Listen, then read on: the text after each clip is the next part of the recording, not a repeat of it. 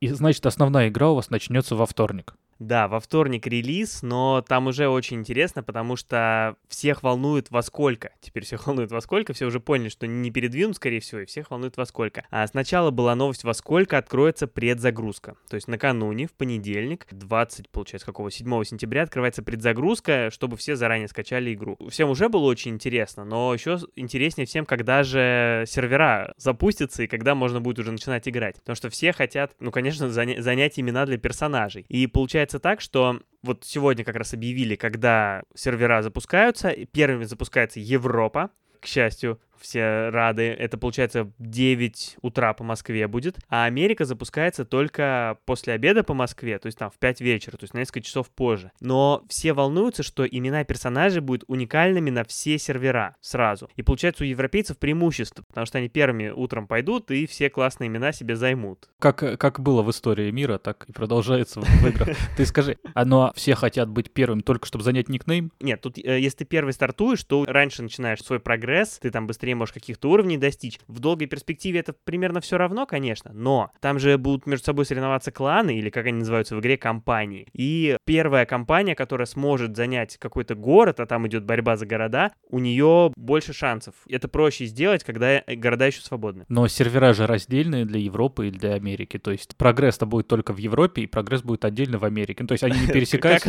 Как оно и было исторически, да, снова. Это верно, да. То есть тут уже вопрос, э, люди там на одном сервере друг с другом конкурируют. То есть, условно, европейцы, которые в 9 утра зайдут, у них больше шансов. Но при этом американцы могут зайти с VPN и занять себе никнейм на европейском сервере. Более того, они могут занять его на европейском сервере, да даже не с VPN. Это на самом деле там нет э, ограничений. Просто тебе логичнее играть на близком к тебе сервере, чтобы у тебя было меньше пинг, и ты быстрее подключался. Но американцы могут легко это сделать. Но э, они могут занять это имя для персонажа, потом удалить этого персонажа в европейском сервере и создать у себя заново его на американском, сохранить сохранив за собой имя. Какие американцы, Мне а? кажется, имя больше всех всех волнует. Ну, судя по мемам в, со- в соцсетях тоже. Я тебе потом пришлю парочку смешных.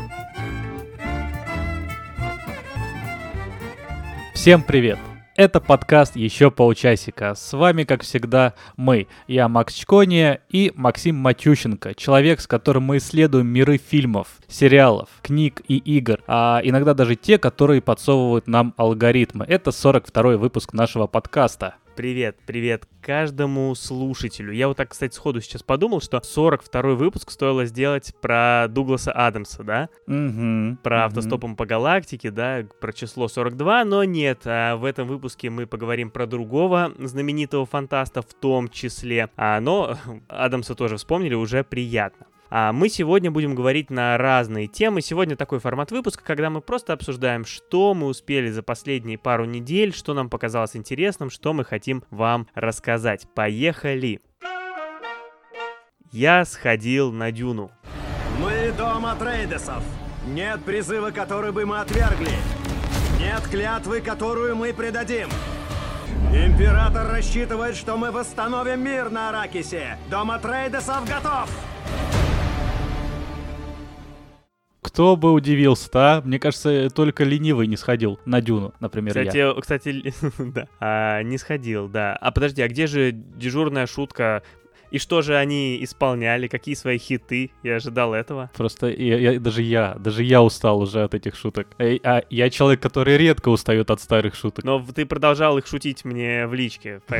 Ну, я же должен хоть где-то. А я уже готовился рассказать, что да, что сыграли криминальную Россию, страну Лимонию, все, все, все любимые хиты. Хорошо, да, а, Макс, э, я сходил на Дюну, мы uh-huh. сходили с женой, кстати, кинотеатр художественный, ты знаешь, Вот так вот, это ж важнее, это ж важнее Дюны, художественный, после реставрации. Слушай, ты немало знаешь про художественный, я от тебя не ожидал. Да, действительно, после реставрации он открылся в, кажется, прошлом году, после долгой реставрации, сейчас туда все ходят, вот, ходят все, пошел и я. А до реставрации был? Э, я? Я не был. Ну, кто-то был. Но я хорошо его помню до реставрации, вот эти буквы большие, художественные сверху такие, угловатые. Вот теперь их больше нет.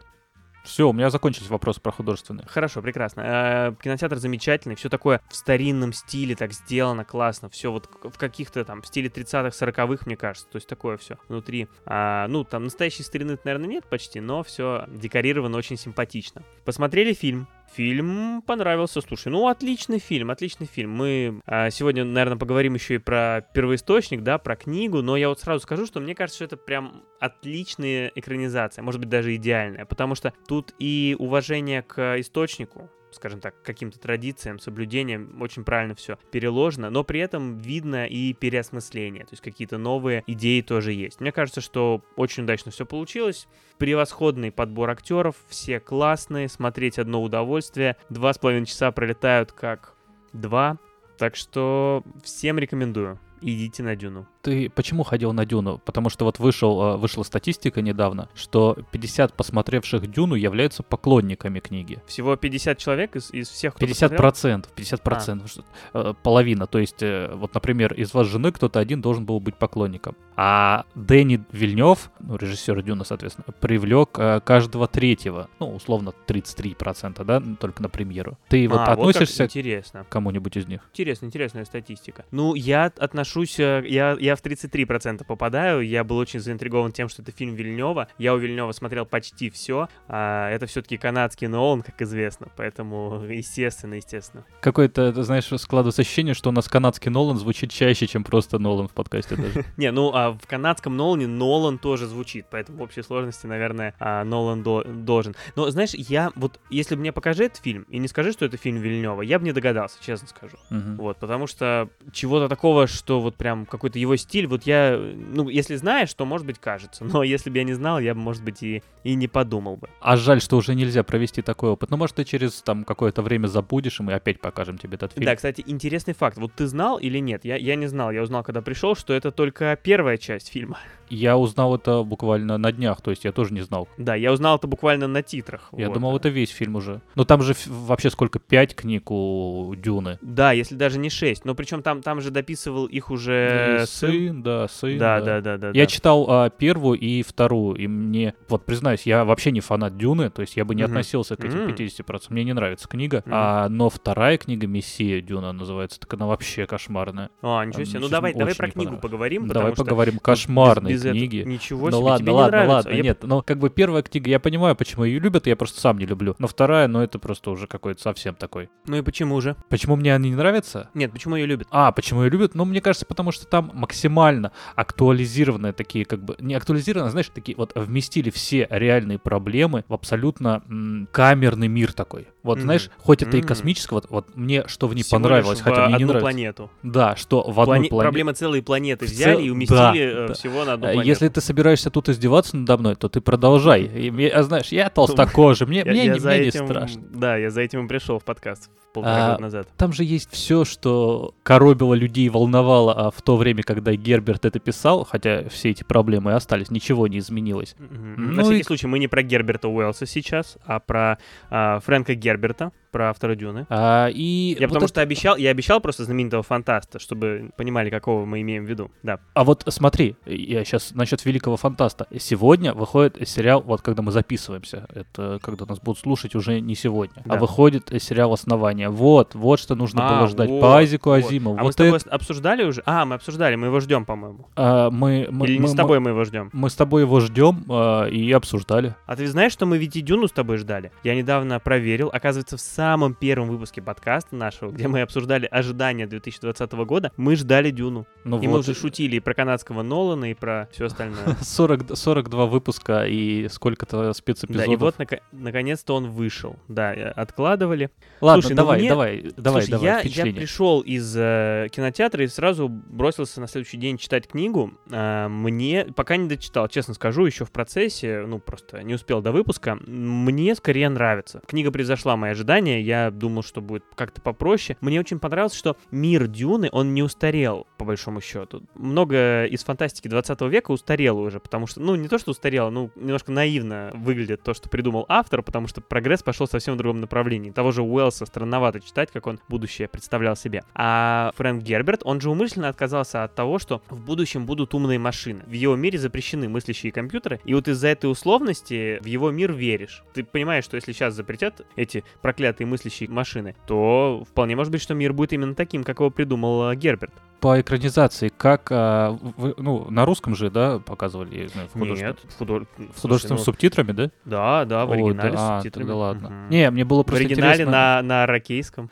мне было интересно, как Spice адаптировали у нас. Ну, в, в этом, ну, специя, в основном специя. Это и в субтитрах, и в книге. Меланж иногда говорили. Кажется, На, так. просто А ты думал, так и будет, Spice? нет, есть просто версии книги, в которых есть Spice, есть специя, есть пряность. А, пряности не было, нет. Пряности не было, да? Ну вот есть пряность, и одну из версий я читал, что был Spice, а вот в Мессии, или там наоборот Мессии и Дюна был Spice и была специя. Но вот про пряность я только слышал. Еще что я хочу похвалить в книге Дюна, мне нравится продуманность. Потому что часто в каких-то вот таких сложных, запутанных книгах, где много интриг, много вот каких-то схем, планов, там бывает так, что приходится, скажем так, принимать на веру, что говорит персонаж тебе, его план вот сразу тебе приходится принимать на веру. А в Дюне, знаешь, кто-то что-то предложит, и сразу кто-нибудь другой обязательно засомневается задаст каверзный вопрос, который читатель может тебе задать. И автору идеи приходится ее защищать. То есть, на самом деле, все довольно-таки обосновано, что происходит в этой книге, и из-за этого ты в происходящее сильнее веришь. Это уже не выглядит для тебя сказочкой, где вот так все развивается, чтобы был экшен, а для тебя это выглядит как реально вот э, единственное возможное развитие событий. Вот эта продуманность мне очень понравилась. А ты за какой дом болел? Но там не так много домов все-таки, это тебе не, не игра престолов. Но выбрать-то можно же все равно. Слушай, давай вот я такую вещь еще тебе скажу. Там сложно выбирать дом, потому что вообще не из кого выбрать. Да потому что вот ты сейчас отвечаешь так, потому что ты посмотрел только первую часть фильма, еще не дочитал книгу. Ты просто хочешь на победителя поставить. Да, наверное, наверное. Но вот, знаешь, давай забежим еще в середину. Мы забежали с тобой вперед, 21 год на фильм Дюна свежий. Мы забежали назад в 60, какой там, 4 или 5, когда, ну, в 65 когда вышла книга. Теперь забежим в середину, в 84 год, когда вышла первая экранизация Дюны. Это фильм Дэвида Линча 1984 года, в котором а, снимались такие замечательные актеры, как Кайл Маклахлин, Патрик Стюарт играл. Патрик Стюарт и знаменитые известные нам актеры Франческо Анис, Юрген Прохнов, Фредди Джонс, Ричард Джордан и другие. И Стинг, да, действительно. Стинг, конечно, молодец. Но ты смотрел этот фильм, Макс? Очень глубоком детстве я видел пару кадров. Это, этого Мгм. мне ну, хватило. это вполне достаточно.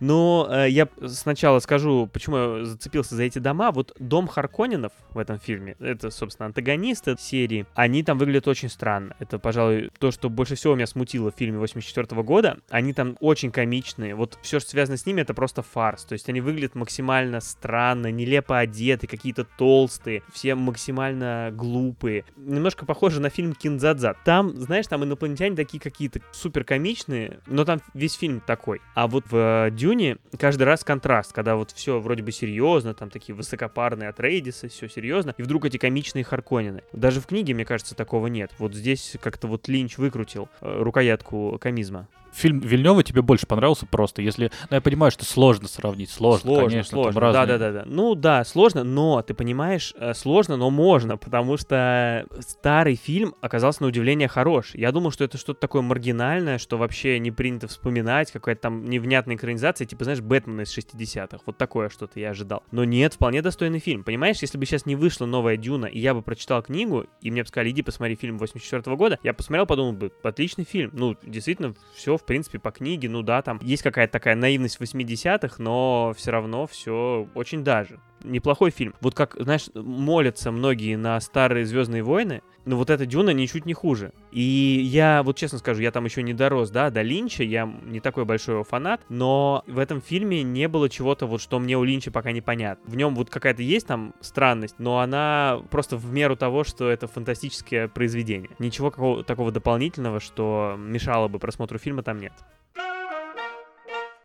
Я-то ожидал, что ты фанат. Я-то думал, что ты сейчас будешь тут защищать, а ты, оказывается... Э, Нет, нет, А у ещё меня ждал. много. Знаешь, э, я, если я начал читать какую-нибудь фантастическую серию, я обычно ее дочитываю. И вот Дюна одна из тех, которую после второй книги я сказал, нет, баста, спасибо. А, а те- тебе Баста давал А, Да, да, я говорю, спасибо, баста, третью не давай, а, забирай. А, но, знаешь, и фанаты, даже фанаты Дюны первой вроде бы говорят, что продолжение, э, литературное продолжение, Мгм. это, конечно, уже не то. Ну и читается она, читается она, мне кажется, чуть-чуть тяжеловато. И не то, что Мгм. говорю о том, что это плохо, что... Ну, не Гарри Поттер, я понимаю. Сложный, я, сложный, сложный язык. Вообще, ну, ты понимаешь, что не переходи грань с Гарри Поттером, Максим, не переходи.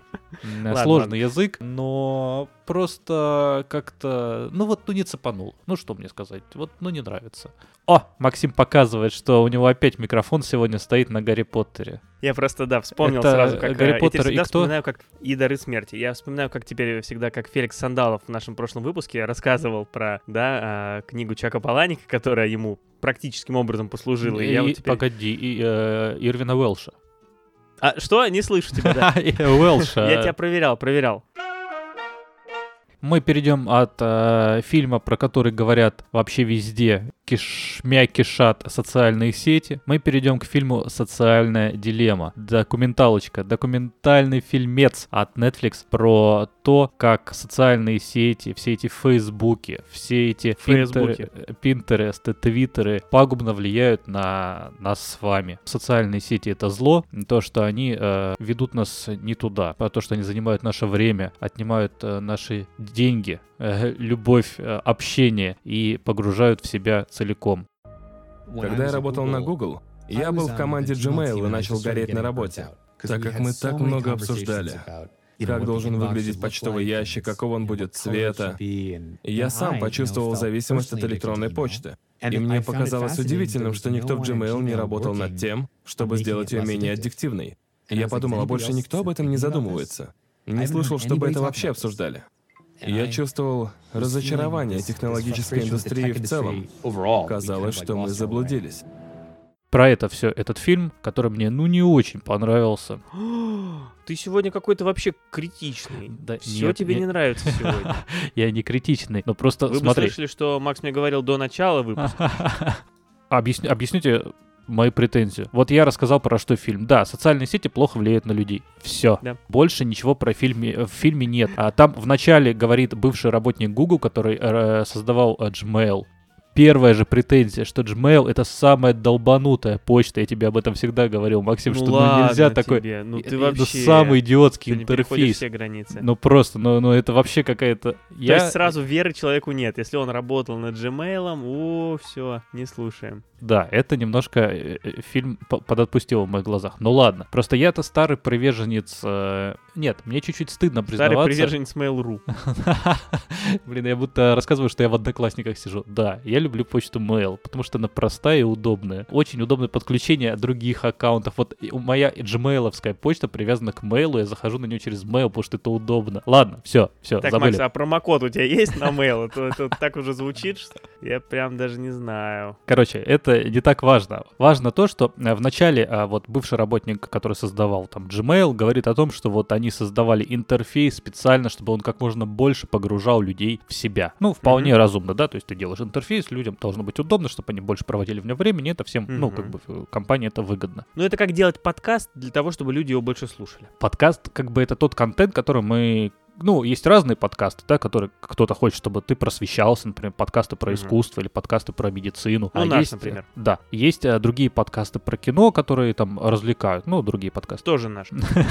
Но вот они создавали интерфейс, чтобы человек, да, конечно, ему почта это удобно, но чтобы он больше и больше проводил времени, ждал письма, отвечал на письма. Ну, там много других разных примеров про социальные сети, там и про Facebook много. И я ждал, что будут какие-то примеры того, вот э, как они делали, ну вот конкретно, чтобы вот человек больше проводил время. Думал, ну вот мы разместили кнопку вот здесь, я думал, ну, ну я М. предполагал, что, что это интересно. Не, не обязательно рассказывать какие-то тайны. Нет, Понятно, практические примеры. а в фильме этого нет, просто весь фильм, а разные эксперты, разные нынешние работники или бывшие работники этой индустрии рассказывают, что соцсети забирают ваше время. Вот художественная часть, там просто есть художественная часть, где актеры играют э, семью, в которой, ну, детей как бы социальные сети постепенно поглощают. Ну да, это художественная часть, она как бы иллюстрирует то, что э, рассказывают нам эксперты. Снята она хорошо, но на самом деле она тоже ничего не говорит. Ну да, был нормальный пацан, а стал э, последователем плоской земли. Это настолько утрированный пример, а хотелось бы как раз конкретики. Хотелось, чтобы показали, вот обычная семья, реальная обычная семья, а не вот какие-то тут там э, одна девочка очень поглощена социальными, э, социальными сетями, вот э, всеми интернет-технологиями, мальчик туда-сюда, и старшая вообще отказывается от всего. Ну, то есть такая ситуация не очень, в которую веришь. То есть, ну да, сделали вот все три, чтобы все показать, но хочется реальной семьи, а здесь, ну, очень утрированный пример, мир. Вот это мне не очень понравилось. Слушай, ты молодец, у тебя очень хорошие претензии к этому фильму, даже, даже мне нравится сейчас.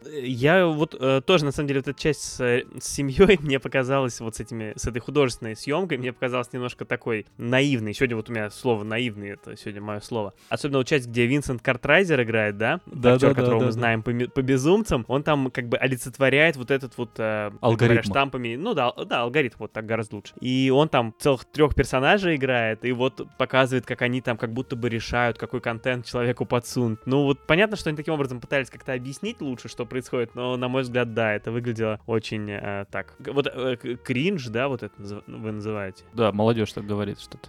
Да, ну Да, я да, да, да. да, тебе Да, рассказывал зря, потом. зря я сказал, да. Но мне в целом фильм понравился. Я его тоже посмотрел. Я вот в этом году вообще, я, я, я решил, что надо смотреть больше документального кино. Мне потому что нравится этот жанр, но я ничего в нем не смотрю. А так это и информативно, и современное документальное кино научились очень хорошо делать. Не то, чтобы раньше плохо делали, просто сейчас это прям вообще такая красота, смотреть очень приятно. Но твои претензии к социальной дилемме, мне кажется, обоснованы. Но я бы все равно очень порекомендовал этот фильм посмотреть всем. Я дополню. Социальная дилемма, вот она идет полтора часа, ну, 10 минут, отличный тайминг для нее. Все, все гости, они повторяются. Они в самом начале говорят, соцсети это плохо. Потом в середине все то же самое говорят, да, они занимают все время. Потом они чуть-чуть говорят о том, что они уводят вас э, в сторону, как бы, которую вы изначально там выбрали, чтобы и все смещают, убирают э, антагонистические вашему мнению, то есть как бы то, что э, не соответствует вашему, вашему видению, видению мира, а они все меньше и меньше алгоритм показывает. И самое важное, я думал, ну, может быть, они какие-то советы дадут, как бороться с этим, какие-то, может быть, там лайфхаки, есть, чтобы соцсети не уводили вас. А они все, что они говорят, что не нажимайте на э, предлагаемые вам видео на YouTube, отключите уведомления на телефоне и э, отключите там э, в хроме можно сделать так, чтобы алгоритм вам ничего не советовал. Ну супер. То есть все то, что ты ни в коем случае делать не будешь. Да, конечно, не буду. Мне такие видео на YouTube предлагают иногда, но я не могу пропустить. Такой практический вопрос. Вот ты посмотрел этот фильм, ты как родитель к сыну своему будешь там, ну, есть какие-то у вас правила, или может после фильма появились правила, что Мгм. телефон э, ни-ни, или никаких игрушек. Сыну нашему 4 года, поэтому у него Ну, нет сколько у него? Два телефона. телефона? Ага, нет телефона.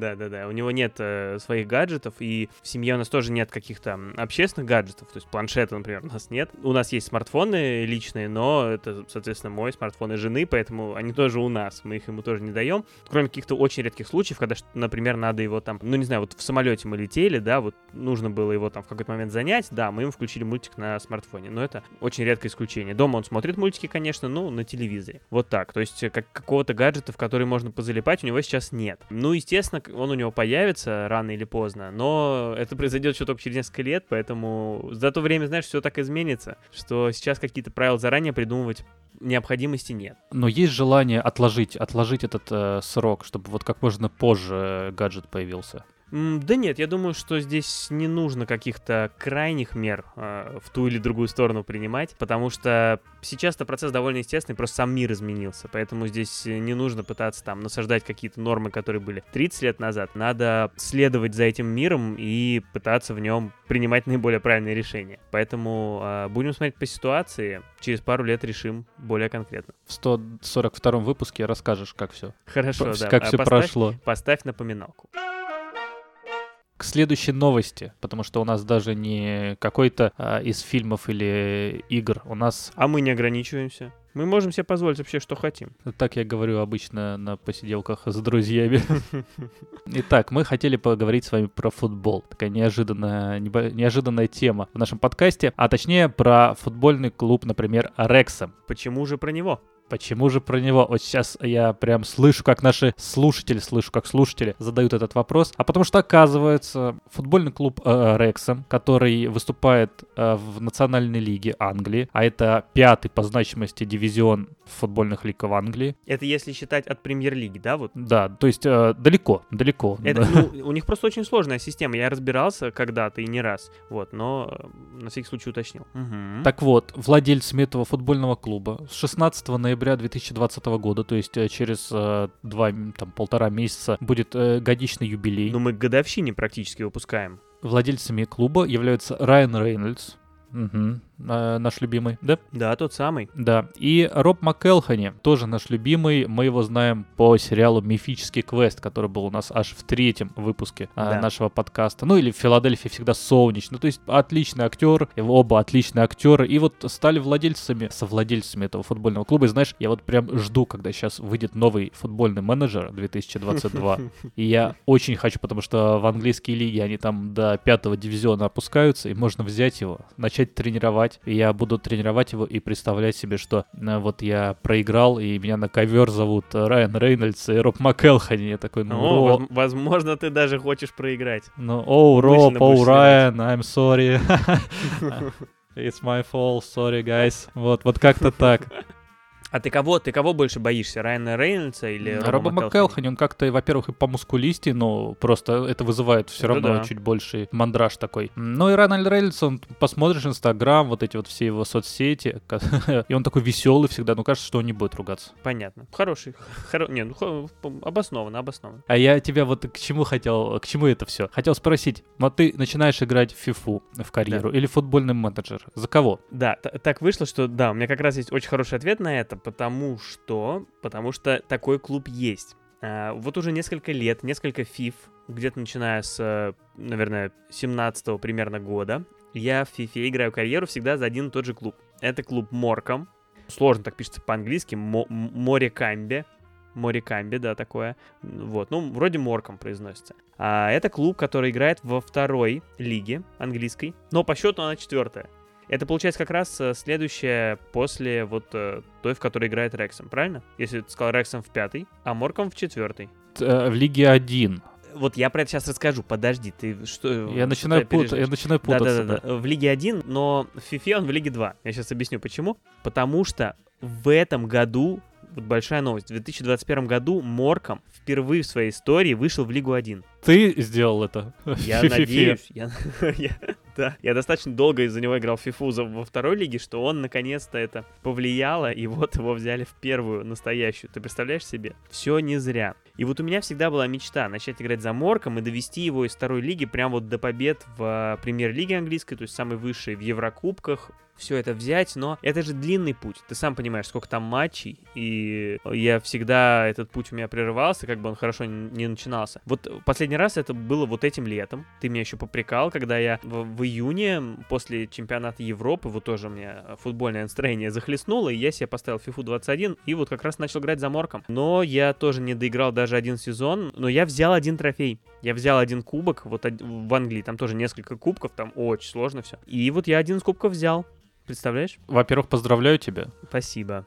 Спасибо, А, да. спасибо. А во-вторых, ну почему? Почему? Э, Почему Морком? Ну, не знаю, вот мне хотелось именно вот эту историю какого-то, не знаю, гадкого утенка, что ли, да, который вот из второй лиги пробирается на самый верх, поэтому, да, хотелось вторую лигу. А там все примерно похожие клубы. Я выбрал клуб, у которого, во-первых, креветка на эмблеме. Это, мне кажется, веская причина. И там был еще клуб, у которого бутылка на эмблеме. Вот, я выбирал между бутылкой и креветкой, как часто приходится делать пятницу вечером, и взял креветку. А, тем более название такое морком, как-то звучит красиво. Вот я его и взял.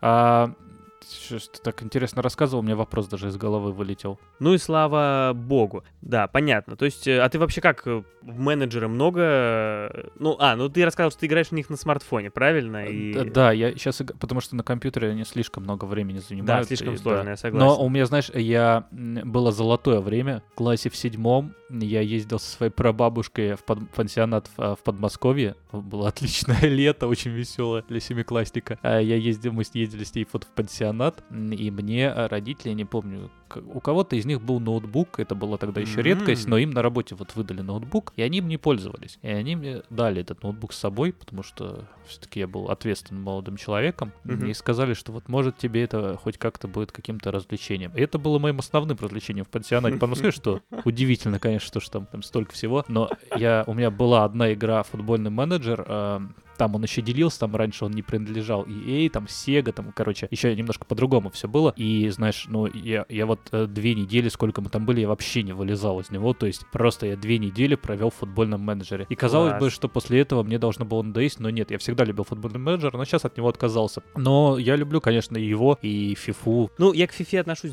так, двойственно, потому что, с одной стороны, мне нравится, весело, и я очень люблю разыгрывать вот такие вот истории, потому что я тоже представляю себя как раз тренером этого Моркома, я там представляю, как я в интервью рассказываю про... Ну, то есть я вот доиграл там какой-нибудь матч, ложусь спать и перед сном представляю себе, как я интервью даю по итогам этого матча и рассказываю, как же так я в первый же свой сезон довел команду до победы в Кубке. Вот, да, замечательные, конечно, деньги. Тебе точно надо посмотреть, я уже который э, выпуск об этом говорю, надо посмотреть Теда Ласса. Ну, Ага, слушай, да, это, да. это просто я не... Вот все, я в этом выпуске посоветовал Хорошо, тебе все. хорошо. Я, я, я, да, Я хотел сказать, как долг. это у нас разговор про футбольные английские лиги и без Теда Ласса, но без него не обошлось. Слушай, Макс, раз мы с тобой заговорили про фифу, у меня есть к тебе предложение. Ну как предложение? Вызов.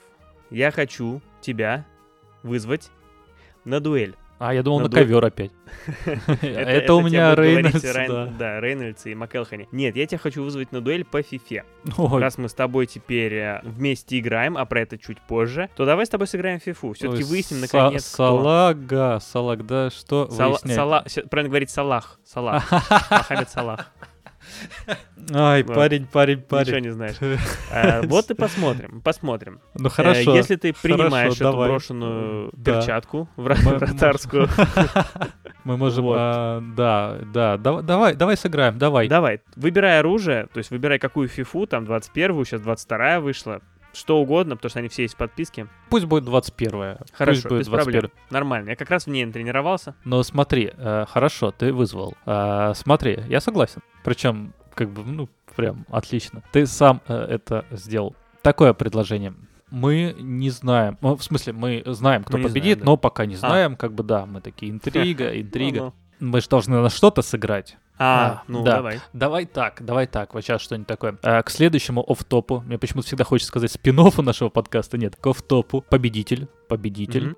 выберет э, три фильма, которые посмотрит проигравший. А победитель не будет смотреть их? Не, не- это не важно. А, хорошо, да, по Это, желанию. это не Слушай, важно. Хорошо, ну слушай, а давай зачем делать, э, можем даже это не называть офф-топом, можем просто вот прям, это будет типа три фильма на заказ. То есть это, мне кажется, вполне достаточно, да. То есть проигравший смотрит эти фильмы. Да, да, да. Просто я хотел уместить их в какой-то выпуск, но мы потом решим, Мгм. в какой. Ну, прям будет, да, специально. Хорошо, Да, без отлично, проблем. Я, отлично. я подумаю, какие фильмы тебе смотреть.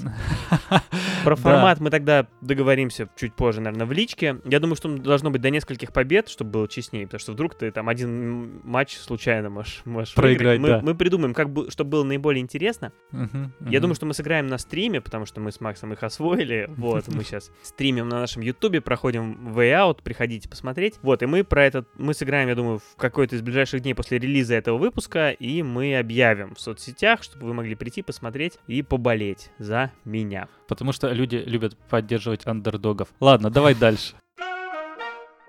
Moscow Shorts, да, наш, э, да, наш фестиваль друг. Ну, как наш... А, понятно, друг, да, наш друг. да, а, Moscow Shorts, э, фестиваль короткометражных фильмов, про который подробно нам рассказывала Рина Гришина уже много выпусков назад. Это было еще прошлой осенью. Так вот, Moscow Shorts вернулся. Он вернулся со своим новым э, годичным турне, э, можно уже так даже сказать. Он уже запустился 22 сентября в Москве уже прошел первый показ, но это не значит, что он прошел и ушел. Нет, показы ежемесячные. То есть сейчас вот э, после Москвы он поехал по другим городам, там и Казань, и Питер. Что сказать? Во-первых, приходите, потому что фестиваль короткометражных фильмов это отлично, это всегда здорово. Во-вторых, в октябре уже пойдут заново, заново будут показывать новые э, короткометражные фильмы в Москве, в Казани. Или, погоди, или мне назвать просто когда? Москва и какое число? Я думаю, что можно просто назвать города, и все равно никто ничего не запомнит. Мы лучше какую-нибудь ссылку в описании дадим, кстати, да, перейдите по ней. Вот, можно сказать, какие города это будут. Москва, Казань, Питер, Калуга, Тюмень. И все это будет в самом конце октября, то есть с 27 по 31 октября. Я раза четыре брался за список городов и до Тюмени ни разу не дошел. А ты вот сразу с Москвы по Ну да, да, потому что все равно не запомнят, поэтому просто знайте, что вот если мы ваш город назвали, то он есть, если мы назвали соседний, то езжайте туда, а когда? А в конце октября. А точнее, все будет по ссылке. Да, но мы к чему? к тому, что к нам пришел гость от э, Moscow Shorts, от фестиваля короткометражных фильмов Аламара Карчава, у которой мы спросили, что смотреть человеку, который короткометражные фильмы не смотрит, ну вот с чему ему начинать? С чего вот? Максим вот, например, мог бы рассказать, с чего начинать игру геймеру. Короткометражную желательно. А вот мы спросили у Ламары, какие короткометражные фильмы посмотреть несведущему человеку? Слушаем. Итак, у нас в гостях Ламара Карчава, спикер фестиваля Moscow Shorts и преподаватель в Высшей школе экономики. Привет, Ламара. И у нас, Привет. да, вот какой к тебе вопрос. Просто мы с тобой профессионалы, но вот мой соведущий, он как бы во всем этом плавает, и вот для него хочу спросить. Если человек не очень смотрит короткометражные фильмы, но хотел бы начать, что бы ты посоветовала ему, с чего бы весь этот процесс свой запустить? Может быть, какие-то культовые фильмы или уже есть, ну, скажем, проверенные короткометражки, которые подойдут для начинающих? Хороший, хороший вопрос. Дело в том, что на самом деле мы с короткометражками встречаемся гораздо чаще, чем нам кажется. Например, есть знаменитые сборники из новелл, которые называются «Я люблю тебя», да, «Париж, я люблю тебя», «Москва, я люблю тебя», «Нью-Йорк, я люблю тебя». Собственно, с этого и стоит начинать. Это полнометражные фильмы, которые состоят из новелл на одну и ту же тему. И обычно в этих фильмах у нас снимают культовые режиссеры, например, Том Тыквер, допустим. И вы сразу же можете посмотреть на короткометражки хорошего качества и не сразу переключаться на формат с полного метра на короткометражное кино. Переход пройдет менее болезненно. Да, вообще удобно. Я даже как-то не заходил с этой стороны, что можно смотреть, ну, скажем, такие вот а, антологии. А удобно ли начинать вообще с чего-то очень культового, там, «Андалузский пес» или «Путешествие на Луну»? Это вообще нормально для людей, которые, ну, короткометражные фильмы не очень смотрят? Я могу сказать, что, конечно же, историческое кино, да, то есть вот настолько древнее, да, как, например, «Андалузский пес» или «Путешествие на Луну», да, это 10-е, 20-е годы, это очень сложно современному зрителю, который привык к формату ТикТока, привык к формату Ютуба, перестроиться, когда у нас сейчас супер быстрый клиповый монтаж, который появился в 90-е, сейчас еще и ускорился. То есть нам лучше начинать смотреть с чего-то, что вышло недавно. Хороший вот вариант, например, вы смотрите на список фильмов Оскара вот прошлого года, да, то есть какие у вас фильмы были, какой фильм победил. И, например, 2-3 фильма из этого перечня вы можете найти в интернете совершенно спокойно. Вот, например, недавняя картина, которая была у нас на фестивале Moscow Shorts, «Комната писем», а, она была в шорт-листе Оскара, вошла в топ-5 вошла в топ-5, и ее вполне можно было посмотреть в интернете, она там есть. Да, или короткометражки студии Pixar, которые они показывают перед своими фильмами по старой традиции. Это действительно такие неплохие, интересные, культовые вещи, но при этом они лишены такого исторического пафоса, который сложен нам, современным людям, для восприятия. Вот, э, это чтобы как раз Максим, мой соведущий, обратил внимание, что это все, это уже э, его тиктоковые штуки здесь не помогут, если смотреть что-то серьезное. Ладно, хорошо, а вот э, вы собираете программу на свой э, фестиваль, она обладает каким-то, я не знаю, какой-то формат определенный, вообще как вы выбираете фильмы? Здесь всегда нужно понимать, что фестивальный формат и формат видео для домашнего просмотра, да, то есть это немножечко разные вещи, потому что фестивальный формат – это большой экран в первую очередь, то есть здесь не подойдет так называемое мобильное качество, если это конечно же, не задумка режиссера изначально. Сейчас существует и мобильное кино, например. А, мы рассматриваем по техническим характеристикам и, конечно же, по эстетическим. У нас есть целая группа людей, которые отбирают короткометражки каждый месяц. Нам присылают до 100, может быть, иногда даже побольше, фильмов в месяц. Мы их распределяем по категориям. У нас есть разные категории. Вот игровое кино, студенческое, документальное, музыкальное, экспериментальное, анимационное. То есть мы, скажем так, охватываем все. Сейчас мы еще добавили категорию русское кино, чтобы представлять больше русских короткометражек. Дело в том, что ну, в целом целом, зачем вообще нужно короткометражное кино? Для того, чтобы молодые авторы попробовали себя, заявили о себе, а те, кто уже давно, хорошо и плотно в профессии, чтобы они поэкспериментировали, чтобы, скажем так, не заниматься исключительно коммерческим кино, например вы делаете еще, ну, скажем, акцент на российском кино, а этот акцент, он получается из-за того, что качество короткометражек у нас растет или дань такая своему продукту? Они попадают туда исключительно из-за качества в сравнении с западным или из-за лимита? Нет, нет, нет. Ну, у нас нет такого понятия, как лимит, что нам нужно там 5 русских короткометражек в месяц, иначе э, что-нибудь случится. Нет, вовсе нет. Мы, конечно же, смотрим на эстетические категории. Должна сказать, что у нас довольно высокое качество российских короткометражек. Есть очень хорошие работы с визуальной точки зрения, у нас очень хорошая операторская школа. Иногда бывают некоторые провалы по сценариям, потому что иногда сложно найти хорошего профессионального сценариста, но и непрофессионалы иногда бывают пишут замечательно. В целом у нас довольно мощная школа, и в принципе по количеству возросшему не только короткометражного кино, но и сериалов, фильмов, видно, что индустрия встает с колен. Индустрия встает с колен и действительно лучше проявляется. Да, мы вот в подкасте у себя не устаем хвалить российские сериалы последние, а теперь начнем хвалить, может быть, и короткометражные. Вот на показы сходим. И еще по показам как раз хотел спросить. У вас показы в Москве, в Казани, в Калуге, в Питере, а они все в один месяц проходят? Вы показываете одни и те же короткометражные фильмы в каждом городе? Да, у нас одна программа, которую мы показываем в разных городах, а, чтобы люди по всей нашей стране могли ознакомиться с короткометражным кино. Тем более у нас фестиваль ежемесячный, то есть а, специально специально для того, чтобы показывать как можно больше интересного, замечательного кино, потому что очень часто у фестиваля формат раз в год. Да, это может быть неделя, но раз в год. И если вы по каким-то вдруг причинам не успеваете на этот фестиваль, то вы не увидите большого количества фильмов, которые можно посмотреть только на большом экране, только на этом фестивале, потому что таково прокатное удостоверение этой картины. А поэтому наш формат был изначально ежемесячно и как можно больше расширять географию. Так что мы к этому очень стремимся. И вот э, тяжелый был год, коронавирусный год, но именно в этот год нам удалось запустить, наоборот, очень большое количество направлений по городам, что удивительно, но, наверное, и интересно, потому что из-за коронавируса у нас изначально заполняемость зала была 25%, потом 50%. И, конечно же, прокатчики заинтересовались какими-то нишевыми интересными проектами, и это сыграло нам на руку. Хорошо. Ну что ж, мы с Максимом очень любим ваш фестиваль, поэтому желаем вам успехов, расти, не спасибо. останавливаться. Да, спасибо, Ламара, что побывали у нас в гостях. Мы уже с Максимом сказали, что в конце октября у вас э, будут показы опять по всей России, а сайт, как мы сказали, будет в описании этого выпуска, так что приходите, смотрите, любите короткометражные фильмы. Спасибо вам, Ламар, большое. Спасибо вам, спасибо вам. Еще одно объявление. Э, я его приберег до конца выпуска, потому что до него дослушают те, кому это объявление подходит. Дело в том, что мы запустили Patreon.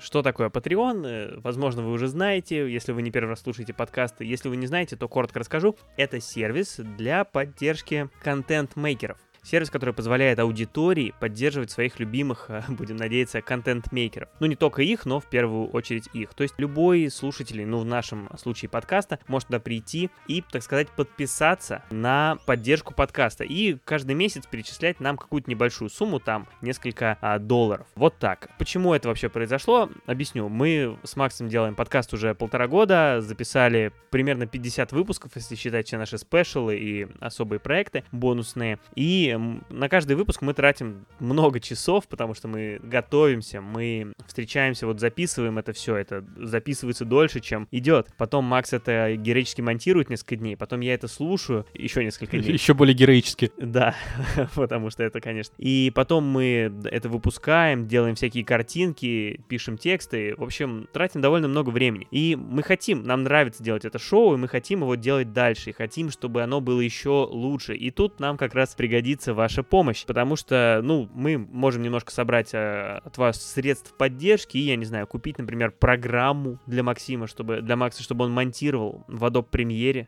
видео нашего подкаста, оно стало еще лучше, и вы могли им насладиться на ютубе, подписывайтесь, кстати. Может быть, мы купим какое-то оборудование, вот у нас уже были компьютеры, мы купили микрофоны, но нам пригодится что-то еще. В общем, подписавшись на Патреоне, став нашим патроном, вот как это гордо называется, вы действительно поможете нам а, развивать шоу, и мы будем делать его все вместе. Это будет очень круто. Почему мы выбрали Patreon? Потому что вот нам нравится эта игровая механика, можно сказать, Патреона. Там все патроны разделены на уровни в зависимости от их а, суммы пожертвований. И патроны получают разные бонусы. То есть, начиная от просто доступа к контенту на Патреоне, куда мы, может быть, что-нибудь личное выложим когда-нибудь. Мы планируем это делать. Продолжая, например, благодарностями э, патронам, которые мы будем делать в выпусках и в нашем телеграм-канале. И заканчивая даже мерч мерчом, который мы хотим сделать и подарить нашим самым крупным патронам. Вот, это все довольно весело, и э, нам хочется это делать, и Надеемся, что вы к нам присоединитесь. Просто мы хотим расти и становиться лучше вместе с вами. Да, вместе с вами и для вас. Вот, ссылка на Patreon есть в описании и будет всегда где-то рядом. А ну а так даже легко запомнить. patreon.com slash полчасикаст, как и везде. Приходите и присоединяйтесь. Мы ждем вас, патроны. Под конец э, еще одну новость я приберег, э, связанную с видеоиграми. Хотел рассказать немножко про игру New World. А, возможно, что если мы как-то так хитро смонтировали этот выпуск, то вы вначале уже услышали небольшую завлекалочку про то, как тысячи, если не миллионы игроков по всему миру собираются ринуться на сервера к их открытию и занять себе имена. Вот это было как раз про New World. Но если этого не было, то вы узнаете сейчас, что New World — это MMORPG от Амазона, того самого Амазона, где американцы покупают себе книги. Нет, там, где они смотрят сериалы, вот что важно. А, все и это тоже это, сейчас да, делают. Да, Amazon да, хорошо. Так, ну, да, просто продажи. знаешь, я как-то по старой школе, да, оно все, конечно, меняется и развивается, как любая интернет-экосистема. И, ну, я не буду подробно говорить сейчас про игру, потому что про нее я сделал небольшой видеообзор, в котором я целых две минуты рассказывал уже про эту игру, вот, его можно найти на нашем ютубе и посмотреть, даже нужно. А, поэтому не буду останавливаться на описании самой игры, просто скажу, что я эту игру очень жду. Как-то так получилось, и ты знаешь, я на самом деле никогда так не ждал игру, да и вообще почти ничего не ждал, потому что, а что вообще ждать? Там, я не знаю, отпуск, ну, вот я даже отпуск особо не жду, потому что отпуск, он точно закончится скоро, и знаешь, чем скорее он настанет, тем скорее он э, закончится, поэтому отпуск я не жду, когда отпуск впереди, я радуюсь, что скоро он у меня будет. Вот так, и я так особо ничего не ждал. Ты это скажи нашим, э, нашему выпуску про ожидания от 2021 года и от ожидания 2020. Да, да, да, да. Я стал New World ждать немножко после того, как мы записали этот выпуск.